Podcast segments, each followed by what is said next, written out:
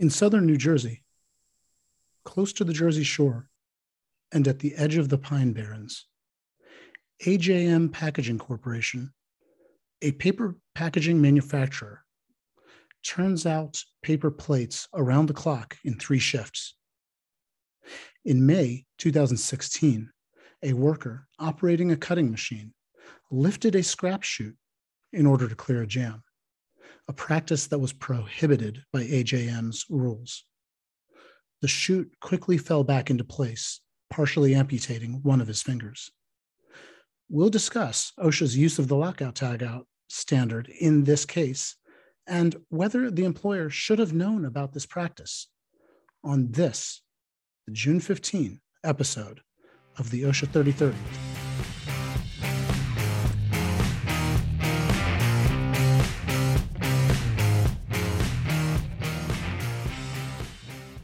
Welcome to the 3030. I'm Manish Rath, and I'm a partner at the law firm Keller and Heckman, right here in Washington, D.C. I've represented employers in the field of OSHA law for almost all of my 26 years of practice. This is a program that we do about every 30 days. We try and cover in 30 minutes a developmental issue in the field of occupational safety and health law. And I'm joined today by my colleague and friend, Taylor Johnson. I'm very fortunate to have him aboard on today's episode. Taylor, thank you for joining us today on the OSHA 3030. It's a pleasure to be here as always, Manish. Well, Taylor, as you know, I think we've got a great topic. Perhaps we should start by telling everyone what we're going to cover today. Sure. First, we'll go through the factual background in this case. Next, we'll discuss OSHA's burden to prove that an employer has constructive knowledge. We will define reasonable diligence and the factors that courts will look at when determining if an employer has exercised reasonable diligence. And finally, we'll wrap it up with practical takeaway action items for you to bring back to your workplace. And remember, this is a recorded program so that we can rebroadcast it as a podcast on your favorite podcast app. And it's also housed, the video and sound together are housed as a video on YouTube, as well as on our website, khlaw.com. So after we're done today, we will turn off the recordings and go into a session we call Off the Record, which is just for the participants of the live webinar today. So with that said, let's get into it. As I said, AJM Packaging turns out thousands of paper plates across 3 shifts per day. At its facility in Vineland, New Jersey, it operates 33 cutting machines down 2 rows. These machines, made by Peerless, are called Peerless cutting machines, or PCMs. A blank, a large piece of paper, is inserted into the machine, and the machine cuts 5 paper plate blanks. The rest of the rectangular sheet is scrap. The scrap drops down a short distance into the machine's scrap chute. An air nozzle shoots a burst of forced air to blow the scrap through an opening into a scrap bin below. Every so often, scrap will jam and will need to be cleared by the adjuster who is operating the machine. The scrap chute that you just mentioned, Manish, it's a piece of solid steel. It's about 5 feet long and it weighs about 30 pounds. So it's possible to pivot the scrap chute upward by hand, but this would require either reaching through a guard or through an opening below the rear access doors in order to do so. So once raised into an upright position, however, an adjuster has access to clear the paper jams. Right. And that's not the right way to do it. It is a possible workaround way of doing it that is, according to AJM, an improper way to do it. The right way is to clear paper jams from underneath. Right. And while the chute is raised, nothing secures it in this upright position. It's just balancing upright. And so in May of 2016, an employee suffered an amputation injury while clearing a paper jam on one of the facility's machines by using this improper method, by pivoting the scrap chute up. Taylor, you said it's balancing up there, and he reaches in to clear the chute. And while he's doing so, the chute falls right back down and partially amputates one finger. Right. And OSHA inspected the facility and issued a 1-item, for instance, repeat citation, alleging a violation of a provision of the lockout tagout standard. And there's 4 basic elements that OSHA must establish when trying to prove a violation of the lockout tagout standard. And the first is that OSHA must establish that the lockout standard applies to the practice in question.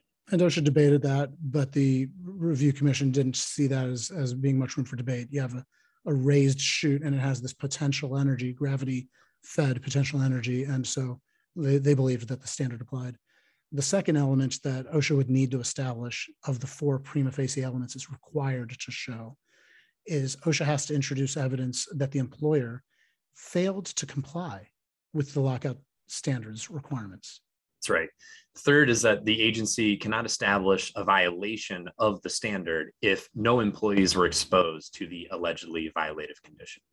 Finally, and what became the focus of the review commission's opinion in this case, the agency has to show that the employer knew of the allegedly violative practice, raising a chute in this case, or through the reasonable exercise of diligence should have known about the allegedly violative practice. So those are the four elements that OSHA would need to prove. And the review commission evaluated, at least focused its opinion on one critical element, and that was this last one, knowledge or should have known about the allegedly violative practice. That's right, Manish. As you mentioned, they affirmed the administrative law judge's finding that the cited standard applied. So the key question that remained was this constructive knowledge question. And again, OSHA must prove that with the exercise of reasonable diligence, that's a key term here, the employer should have known about the allegedly violative practice. Yeah, Taylor, just to be clear for everyone, if OSHA had evidence that the supervisor actually knew that there was a violative practice, we would call that actual knowledge. And if the agency cannot prove actual knowledge, but can show that, hey, if an employer generally or generically could have detected a violative practice, had they exercised a reasonable degree of diligence, they would have picked up on this. That is an attempt to prove constructive knowledge. And here, this case, it would have, and many cases that you and I handle when we defend against OSHA citations, they center around constructive knowledge with perhaps a greater frequency than they center around proof of actual knowledge. So let's get into that then. This idea of constructive knowledge goes in large parts to the question of whether the employer exercised a reasonable degree of diligence. And OSHA can show that by examining five critical activities that a reasonably diligent employer would have engaged in. The idea that they would have conducted a hazard assessment and properly anticipated a hazard, that on that basis, they would implement a work rule to manage the hazard, that they would train employees on the work rule.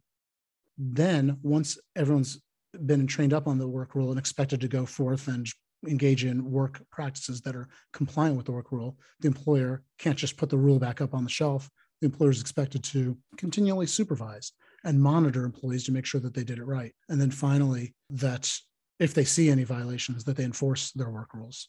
Those are the ingredients in this concept of reasonable diligence. We're going to talk about these each in turn. So it starts with a work rule. That's right, Manish. And the judge in this case, looked at whether an employer had implemented a work rule. That was sort of the first step in the analysis of reasonable diligence. These decisions that the review commission will look at, they turn on whether the employer first conducted a hazard assessment.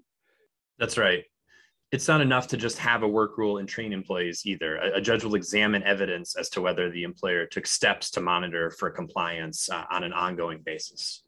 And once there's that evidence that there was indeed a work rule, a judge will evaluate whether the employer trained employees on the work rule. And the evidence, I've said many times on the show, it will also turn on maybe evidence that that particular employee who got injured had engaged in the training, whether there were any omissions in the training, whether the content was sufficient. But the other thing I've mentioned several times is I like to see training programs that have evidence of how the employer measured comprehension of the training, like a test or demonstration. So when you look at the training program for its sufficiency, any evidence, as you mentioned just now, Taylor, that the employer trained on the rule but didn't enforce the rule would serve as evidence in favor of the agency that maybe there wasn't an exercise of reasonable diligence. So they'll look for evidence of enforcement as well, which brings us to the work rule itself. In this particular case, the review commission examined whether or not AJM had a work rule. Right. This is one of the first steps in the analysis. And AJM had a clear written policy. Employees were trained to go under the machine to clear a jam with the scrap chute in place. And the policy specifically stated to all adjusters, never in all caps, raise the scrap chute to clear a jam. This chute acts as a guard when clearing out jams from under the machine. This is part of our safety operating procedures and is strictly enforced. And so the Review Commission reviewed this written rule and found AJM's work rule fulfills the lockout tagout requirements because it prohibited employees from engaging in the activity that triggered the need for the lockout tagout procedures. Right, and they noted that even though the rule explains that one reason why it expressly says never raise the scrap chute is that it exposes employees to the cutting edges of the machine. Nevertheless, it was very clear that you should never raise the scrap chute. And so if one of the other hazards was that the scrap chute could fall back down, it shouldn't matter. Employees were nevertheless very clearly prohibited under the written standard operating procedures. So that was helpful evidence for AJM that they did indeed have a work rule. The next issue that the Review Commission examined was the one we've just discussed, training. The Review Commission examined whether in this particular case, the employer had sufficiently trained employees on the work rule. And what they found, looking at the evidence from the administrative law judge, is that AJM had engaged in efforts to communicate and to train employees on its policy that, Taylor, you just mentioned, and that those efforts were clear and that they were direct. And AJM had trained employees, not only had they trained 27 employees, but they had specifically trained the injured employee, and they had signed acknowledgement forms from all of those employees, including the one employee who was injured. Interestingly, Taylor, there was a case in 2015, so a year before this employee got injured, they had a case where another employee had gotten injured in a similar manner. And it was that instance that had caused AJM to conduct another hazard assessment and formulate this rule and then conduct training.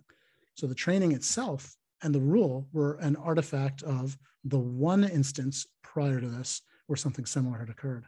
What's also interesting about it is, and Taylor, you were the one who pointed this out to me, in the 2015 case that had happened a year earlier, the employee who was injured in the 2016 case was called to testify. And one of the questions asked of him was, were you trained on how to do this right? And did you understand your training? And he had testified, yes, I was aware of the rule and I understood the rule. So his testimonial evidence in 2015 was introduced in his case for his incident, which occurred in 2016, to demonstrate that he indeed had received training and understood the rule. So the next element that the commission looked at is whether or not supervision was adequate. And the commission examined whether the employer adequately supervised the shop floor specifically for violations. And this is really where the decision gets interesting, Manish. The production supervisors, the commission found that they spent the majority of their time on the production floor and that 4 out of 5 of the machine adjusters actually testified that they raised the scrap chute. Yeah, so that's evidence. When you look at them in conjunction, it looks like evidence that, well, if the production supervisors are on the floor most of the time, and 5 machine adjusters were asked to testify, and 4 of them said, yeah, from time to time, we do raise the scrap chute. That seems to be evidence that maybe a supervisor should have picked up on that, should have caught it. But they testified that they would raise the chute for maybe just once, twice, or at most 3 times a day. It didn't happen a lot. And they gave testimony that when they did raise the scrap chute to clear a jam, it was only up for like a minute. Right. And that's what the adjusters testified to. But 8 current supervisors and then 1 current adjuster also testified that they never lifted the chute to clear a jam. Right. And they testified that they had never seen anyone else raise a scrap chute to clear a jam either. So these 4 adjusters are claiming that they would maybe 3 times a day at most for no more than a minute raise the chute. But the other adjuster and all 8 supervisors said, I've never done it. And I've never seen anyone else do it. And so now you have a conflict of testimony, which is interesting. That's right. And the Review Commission looked at this conflicting evidence and found both sides to be believable. Therefore, it found that OSHA had not met its burden to present evidence that a raised scrap chute would have been readily apparent to any supervisor walking the production floor. The commission found OSHA failed to establish that AJM's continuous safety monitoring by multiple supervisors was, in this case, inadequate. Yeah, and there's a lot of other facts that went into it. For example, when supervisors walked the floor, they testified, you know, the difference between being upright and in this normal position, which is at a 45-degree raised angle, is very subtle. And you can only see with all these heavy machines, you can only see about 5 feet in front of you. and there's indicator lights, but they're only facing the operator when they're operating the machine. They're not facing a supervisor who's walking the concourse in between the two rows of machines. And so there's just a lot of evidence about, sure, there may have been a chute raised for a minute and I might not have seen it. It would be reasonable that I wouldn't have seen it. I wouldn't have caught it, especially if it was only for a minute and it happened maybe once per shift. Even if it was 3 times per day, it might have happened once per shift. So interesting that the review commission said in the face of conflicting credible evidence that suggested that OSHA, who had the burden to show by a preponderance of evidence constructive knowledge, had failed to do so. So the next element that the commission looked at was anticipation of hazards. And AJM supervisors believed that employees had no need to raise the scrap chute to clear paper jams. Right. And in addition, AJM had specifically prohibited the practice in its written policy and then trained on it. So it rendered credible their supervisor's testimony that they didn't expect that there was any reason to raise the scrap chute. Exactly. And the review commission found, after listening to this evidence, that the secretary failed to prove that there was a widespread practice of raising the scrap chute to clear paper jams. And I was going to point out that widespread is not a requirement, but it renders it more likely that reasonable diligence would have caught it. Exactly. Yeah. And the commission also found that AJM had no reason to anticipate that workers would violate the work rule that it put in place that we discussed a few slides earlier. In addition to all of this evidence, AJM also put on sufficient evidence that it did have a progressive discipline policy for enforcing violations if it had caught any of them. Indeed, Taylor, they had recorded 88 documented cases of disciplinary violations. Exactly. They had progressive disciplinary policy for these violations. And, OSHA tried to argue that verbal warnings were actually evidence of a failure to discipline. But the review commission disagreed, saying that verbal warnings can form a part of a progressive discipline policy. Right. And OSHA also tried to show that the specifically injured employee in this case was not disciplined until after OSHA had conducted an inspection. The review commission looked at that and said, well, he was disciplined within 11 days of the incident, and 11 days after a violation or alleged violation would not be excessively late and not evidence of a failure to discipline. The agency had pointed to another case where the review commission had said late disciplinary action constitutes something akin to not enforcing. But in that case, it was 18 months later. Whereas in this case, it was just 11 days later. That's right. And the commission found AJM's extensive documentation of disciplinary actions. They found that it supported the conclusion that the secretary failed to prove that AJM did not enforce its work rule.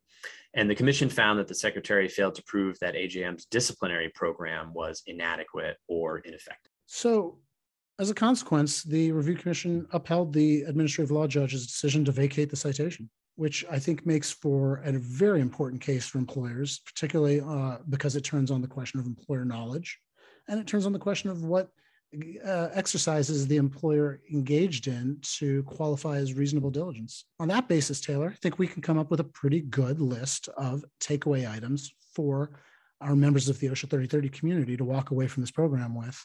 What should they do in light of this decision?